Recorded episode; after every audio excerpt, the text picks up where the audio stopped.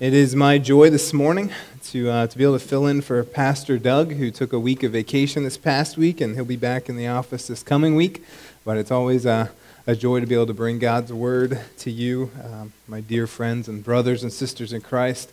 I want to take a minute here, real quick, just to say thank you to all of you for praying for the uh, student uh, ministry missions team that had went down to Washington D.C. over June 24th to the 30th, and I won't steal uh, their thunder because they're going to be sharing a report in October uh, at the missions conference. But but it was just a, a crazy, amazing week uh, to watch God work, and and it was such. Um, for me as a pastor, it's such a deep joy to be able to watch students go and minister, and they were sharing the gospel and listening to people's stories and investing in others and, and willing to get out of their comfort zone. And so, just thank you so much for praying for us, for safety, and uh, for the opportunities to speak truth and balance it with grace. Uh, thankful for Rachel Spots' willingness to go down with me as our lady leader, and we all came home in one piece. So uh, the joke was I didn't hit any people um, with the van, which is good. I did hit a few curbs.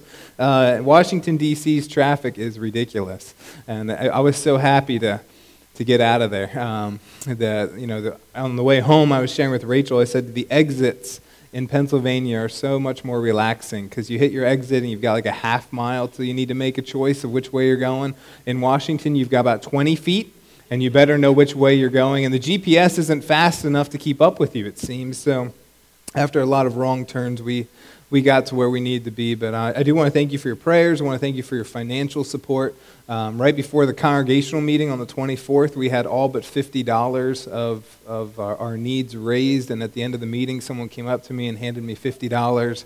And uh, like, wow, God is awesome. So thank you so much um, for praying for us. And I believe it was a, just a, an awesome investment in the lives of our students. And I know for Rachel and I, we were challenged greatly as, as well. Would you join me in a word of prayer? Let's go to our author and perfecter of our faith before we dive into his word this morning. Let's pray. Heavenly Father, it is such a humbling privilege to come before you. As the angels cry out, You alone are holy, holy, holy. Father, it is amazing to read your scripture and to recognize who you are, to recognize your character, to recognize your holiness, your power, your greatness, your goodness, your faithfulness, your long suffering. Father, thank you for loving us.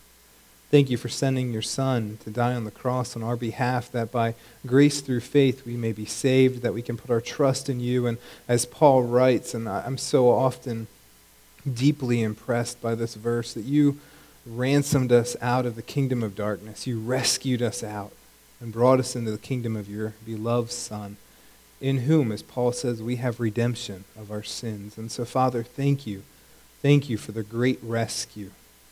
Father, that as we trust in you, we are now sons and daughters of the King of Kings. We have an adoption that goes beyond anything we can imagine. And one day, we know you will return and take us home, and we look forward to that greatly. Thank you for the hope that we have, for the peace, for the purpose. And Lord, I, I pray that we would be on mission as we stand on this side of heaven. Lord, that we wouldn't miss the great commission that you've laid upon our lives, that we would therefore go and make disciples, that we would be about sharing the truth and balancing it in grace, as our vision statement clearly defines as we reflect our God given light.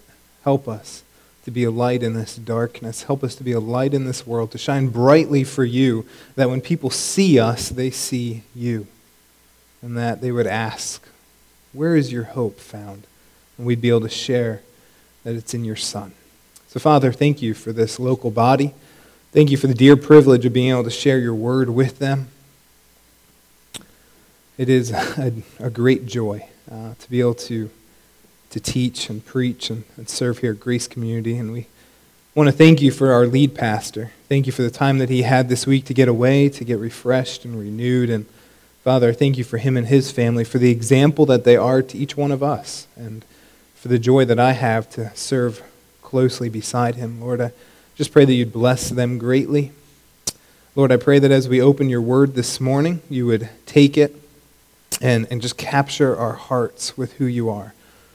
That you would help us to understand it through the, the power of your Spirit, that you would help us to, to live it out, Lord. I pray that your people wouldn't hear me, but they would hear you this morning, that the Word of God would speak.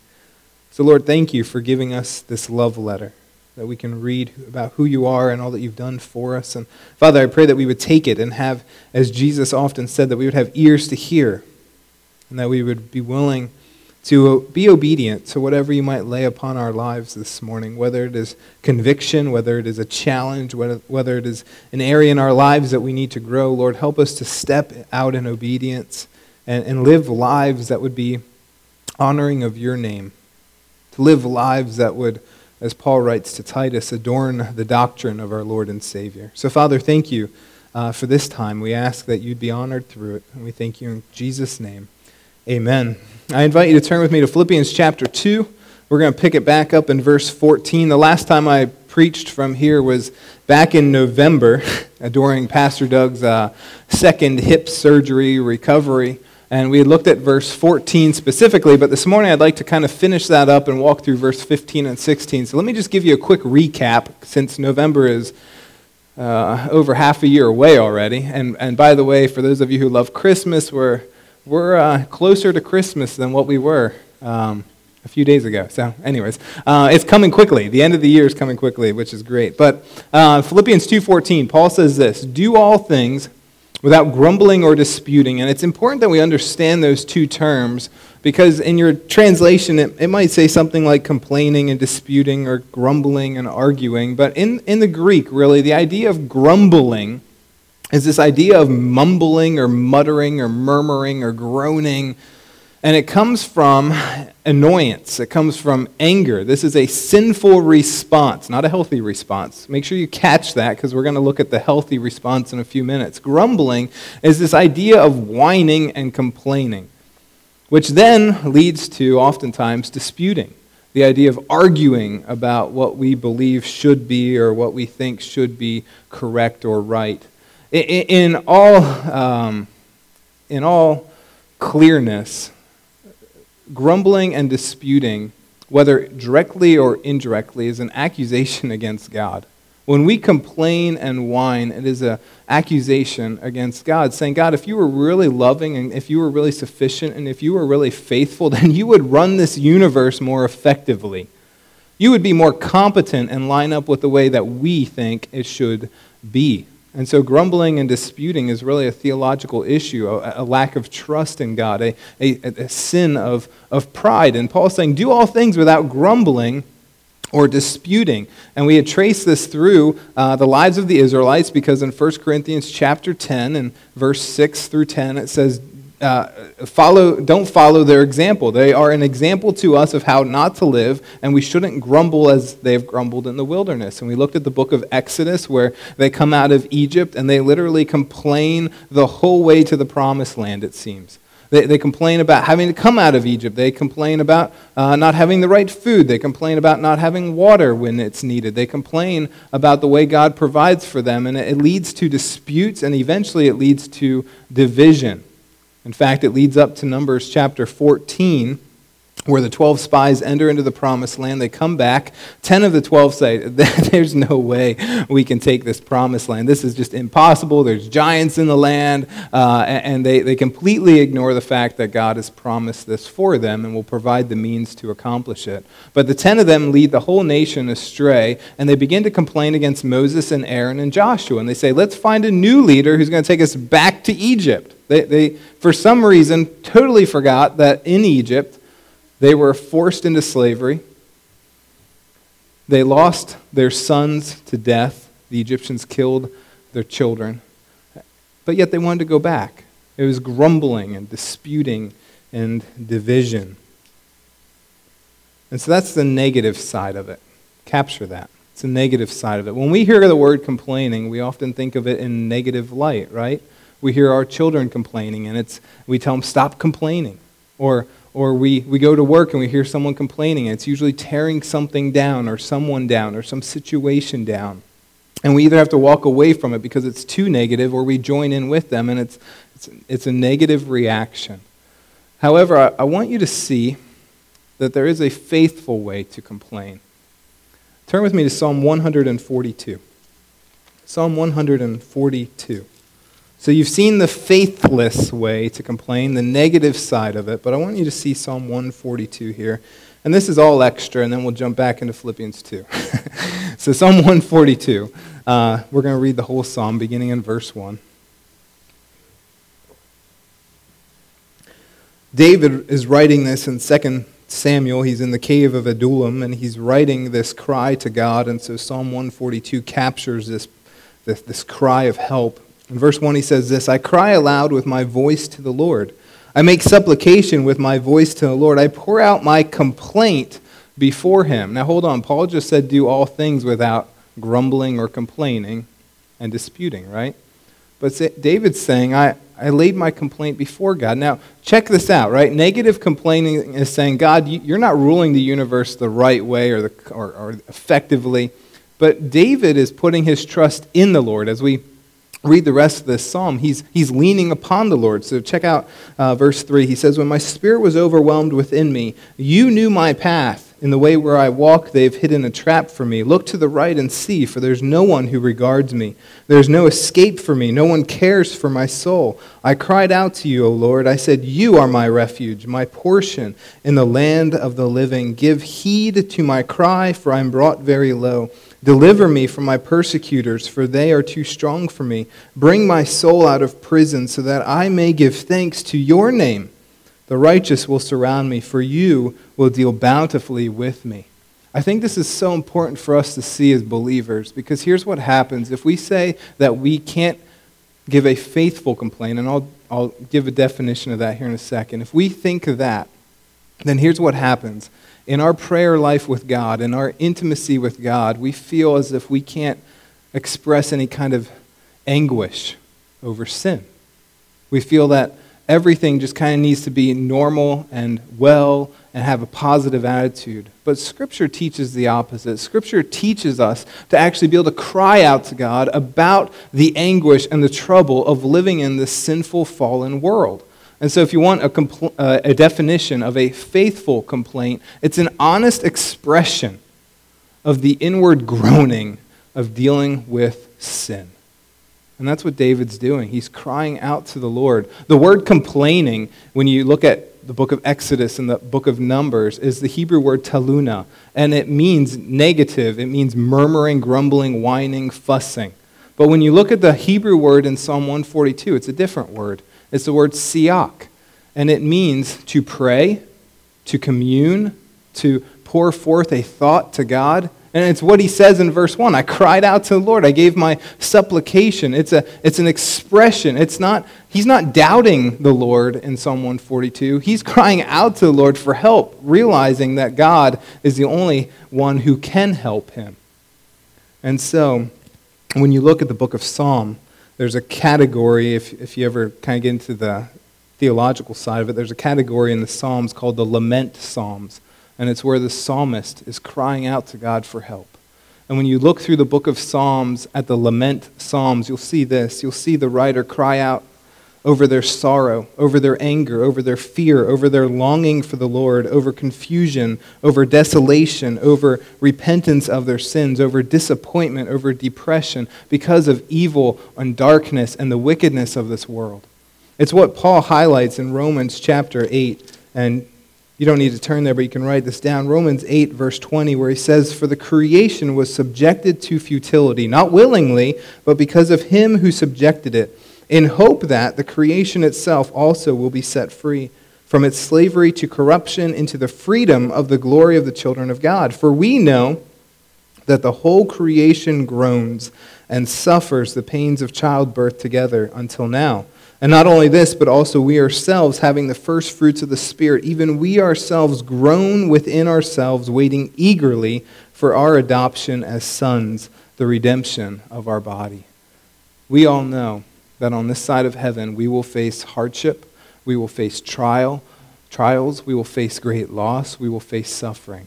So, how do we express that to the Lord? Well, not with faithless complaining, where it's just mumbling and groaning and complaining in a negative sense, but with faithful complaint, where we cry out to the Lord for help, where we cry out to the Lord recognizing He is the only one who can help. It's what Jesus says in Matthew chapter 5 verse 4 in the Beatitudes where he says, "Blessed are those who mourn."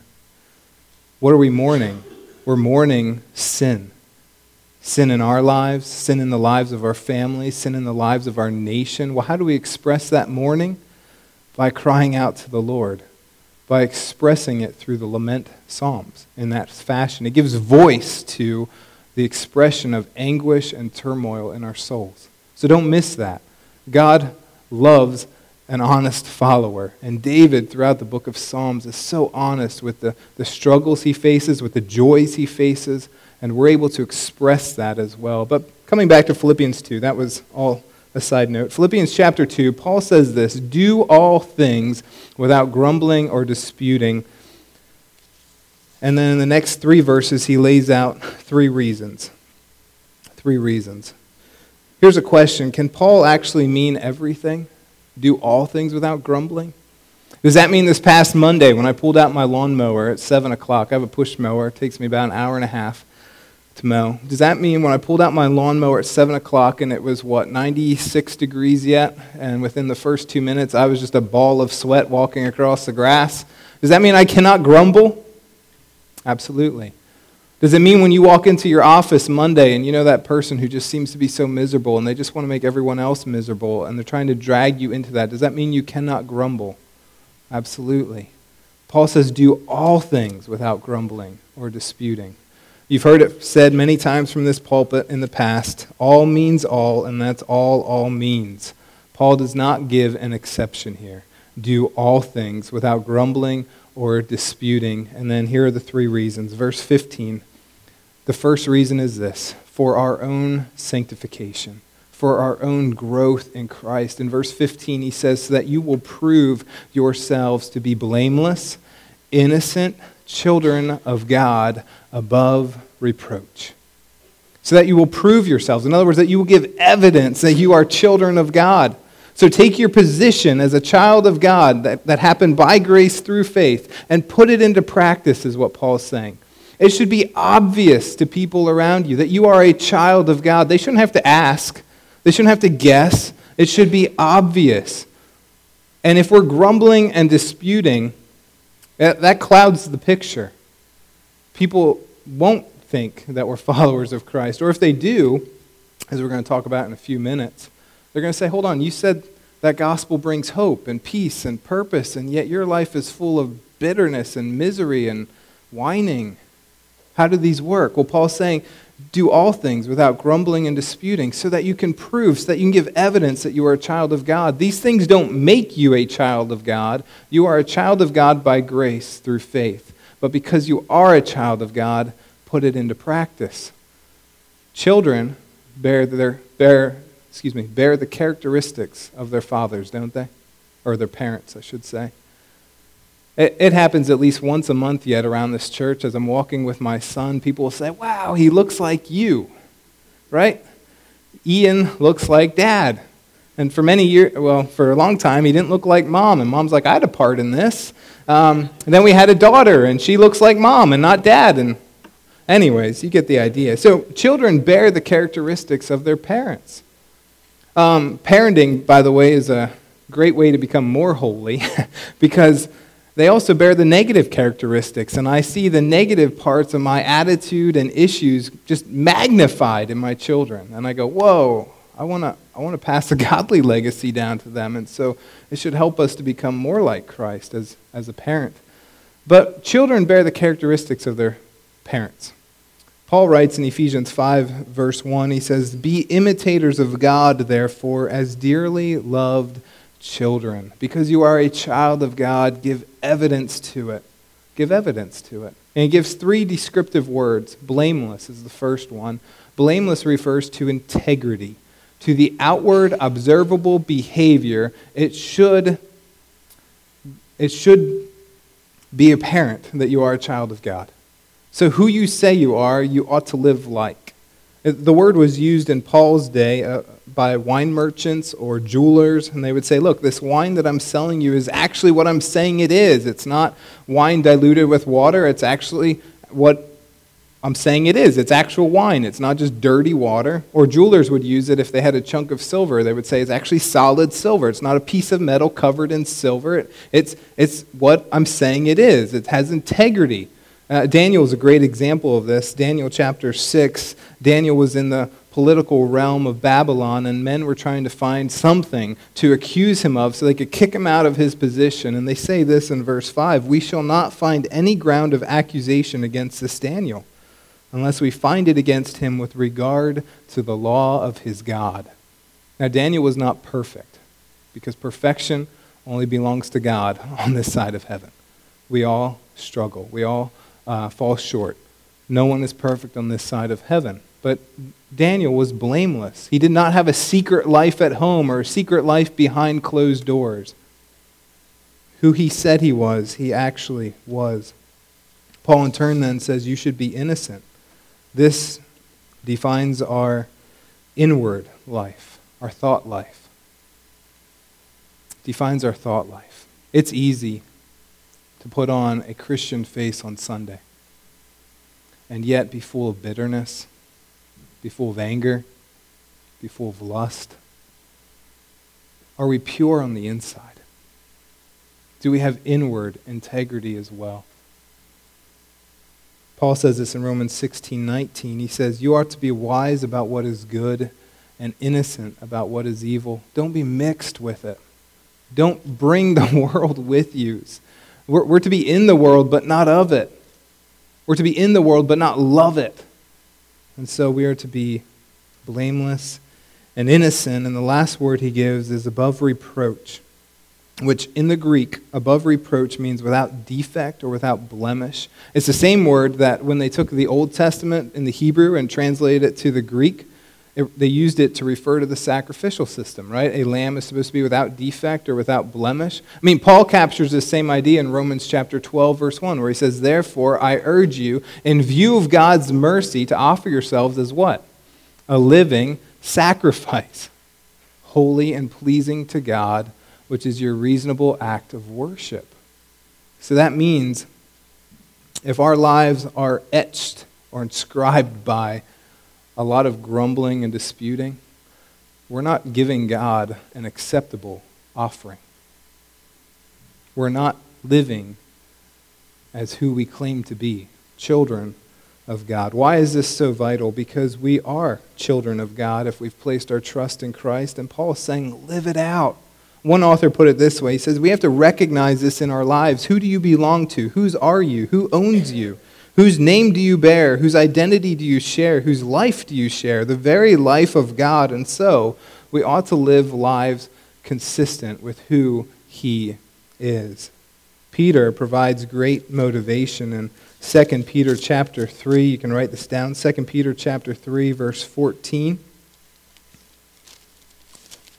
He writes this He says, Therefore, beloved, since you look for these things, and he's referring to the coming of Christ, since you look forward to the, to the return of Christ, be diligent to be found by him in peace, spotless and blameless.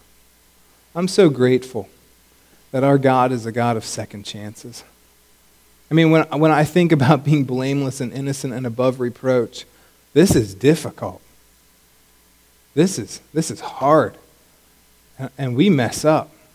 And I'm thankful that God says through John that if we confess our sins, he is just and faithful to cleanse us and forgive us from all unrighteousness. This is only possible through the blood of Christ, my friends. This is only possible through the power of the Holy Spirit living in and through us. I read a, a quote this morning, and it was 5.30, so forgive me if I can't repeat it word for word, but he was saying, if you think you've messed up so much that you're too bad for God's second chances, remember you didn't deserve the first chance.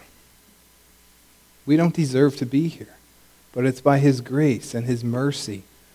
And no matter what we do, it's not beyond His reach.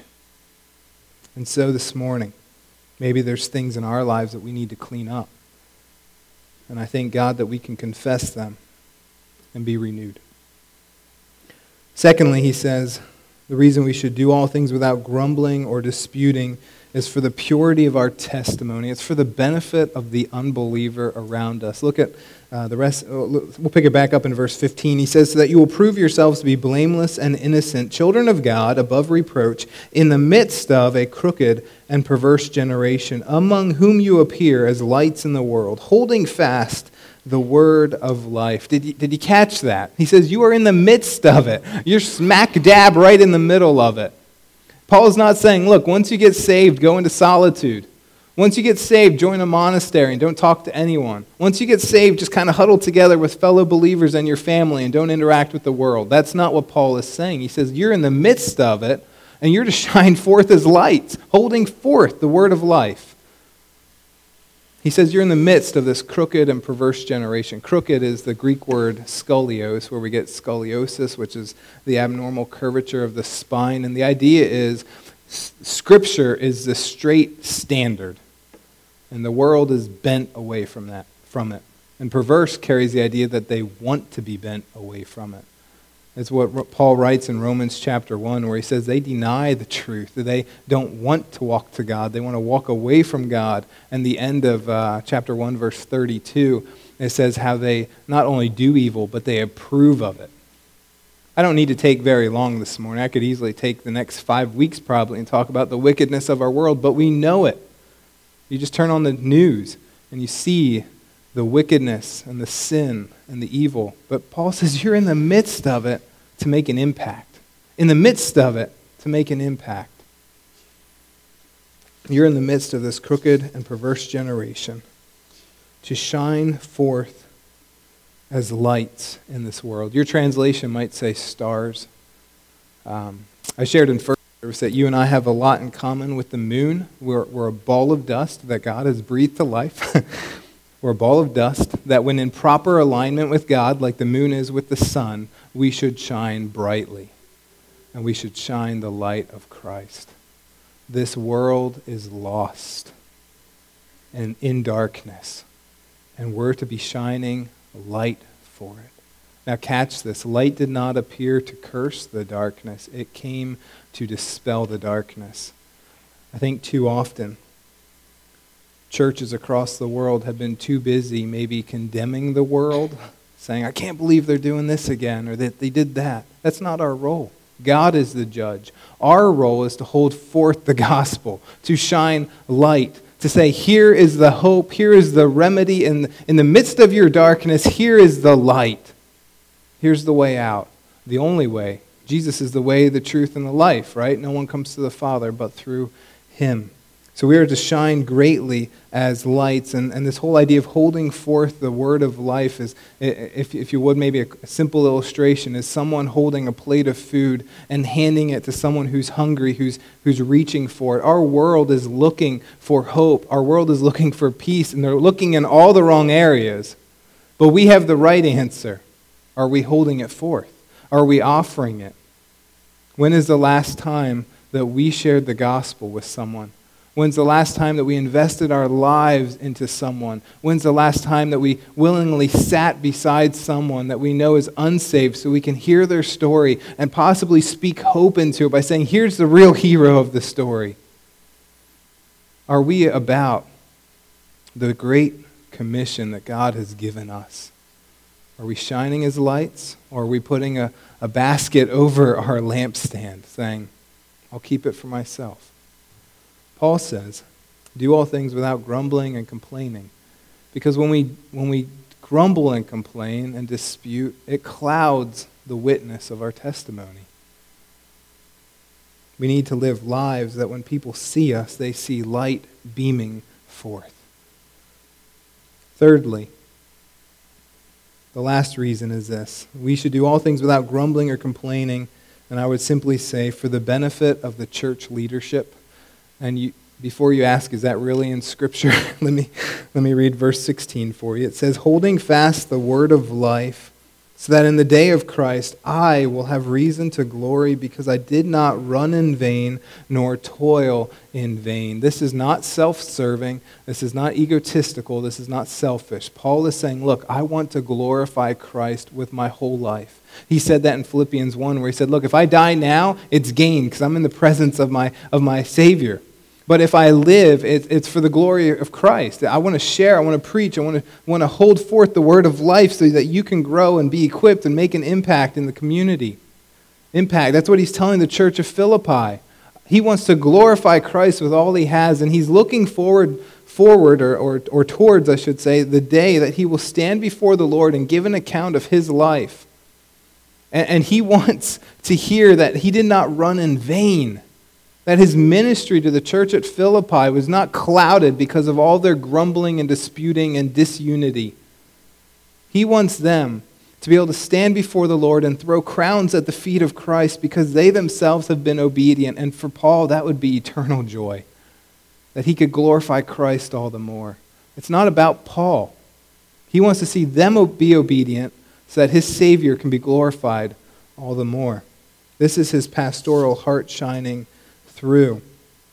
This is his deepest desire for his brothers. He, he captures this as well in Philippians 4, verse 1, where he says, Therefore, my beloved brethren, whom I long to see, my joy and my crown. He says this in 1 Thessalonians 2. He says, For what is our hope, our joy, or the crown in which we will glory in the presence of our Lord Jesus when he comes? Is it not you? See, that crown is not a crown of ruling, it is a crown that an athlete would be given for, for, for running the race well. Paul's whole desire was to, to hear at the end, Well done, good and faithful servant. He wanted to know that he fought the good fight, that he kept the faith, that he finished the race. And at the same time, he wanted to hear that those that he ministered to did the same for the glory of Jesus Christ. To some, this might seem selfish from a leader, but Scripture teaches that those who teach us, especially our elders, will give an account before God. Hebrews 13:17 says, "Obey your leaders and submit to their authority. They keep watch over you as men who must give an account. Obey them so that their work will be a joy, not a burden, for that would be of no advantage to you." It's sad to say, but I know of several men who graduated with me from Lancaster Bible College who have shared that on Monday morning, after a long week, they pull out a resignation letter from their drawer saying, Is today the day? This past week was too difficult because their congregation is full of disunity, full of complaining and grumbling. And they say, God, do you have, is this really where you want me? Ministry can become a burden. And the challenge is, as leaders, we want to glorify the Lord. And my prayer, and my hope for you is that you want to glorify the Lord. Like I said, it, was amazing to be on the mission trip and watch students walk around sharing the gospel, being obedient, looking for opportunities to minister. And so I encourage you that you would, in all things, prove, give evidence to the world around us that you are a child of God, so that you, your life would also be full of joy. John says this I have no greater joy than this. This is in 3 John, verse 4. I have no greater joy than this, but to hear of my children walking in the truth. Walking in the truth. Being obedient, loving Christ, serving one another, living in unity. My friends, to conclude here, one of the main themes of the book of Philippians is joy. It's mentioned 16 times. The opposite of joy is grumbling and disputing. What, which one will mark your life, will mark my life? My prayer and my hope is that when the world sees us, they'll see Christ shining forth because we are shining as bright as we can and holding forth the word of life. I pray that we'd be on mission as a church and that we would look for the opportunities to share the gospel. And by the way, that happens every day. Whether you're at Sunoco, whether you're at Dalhern, wherever you might be, Walmart, look for the opportunities to be the light of this world. Let's pray together. Heavenly Father, thank you for the joy that we find in Christ alone. Would you help our lives to be marked by your joy because everything in us wants to be obedient to you. And Lord, I thank you that obedience does not come out of obligation. Obedience comes out of our love for you because we recognize, as John says, that you first loved us. And so in turn, we want to love you. And as love wells up within us, we, we in turn are obedient because we want to honor you. We want to exalt your name. Jesus says, You will be known as my disciples by your obedience. So, Father, would you help us to be obedient? Would you help us to submit to your will each and every moment? That is a difficult task. But God, I thank you that you provide strength. You provide encouragement and comfort even through your word and through one another. So, Lord, would you capture our hearts this morning and help us to be on mission for you? As Pastor Doug has said so often, time is too short and hell is too hot. Lord, we need to be about sharing your good news in this community because there are many around us each and every day that unfortunately are headed to an eternity separated from you. So, Lord, would we be bold? Would we be willing to be used by you to make an impact? Father, thank you for your grace, for your strength, for your faithfulness.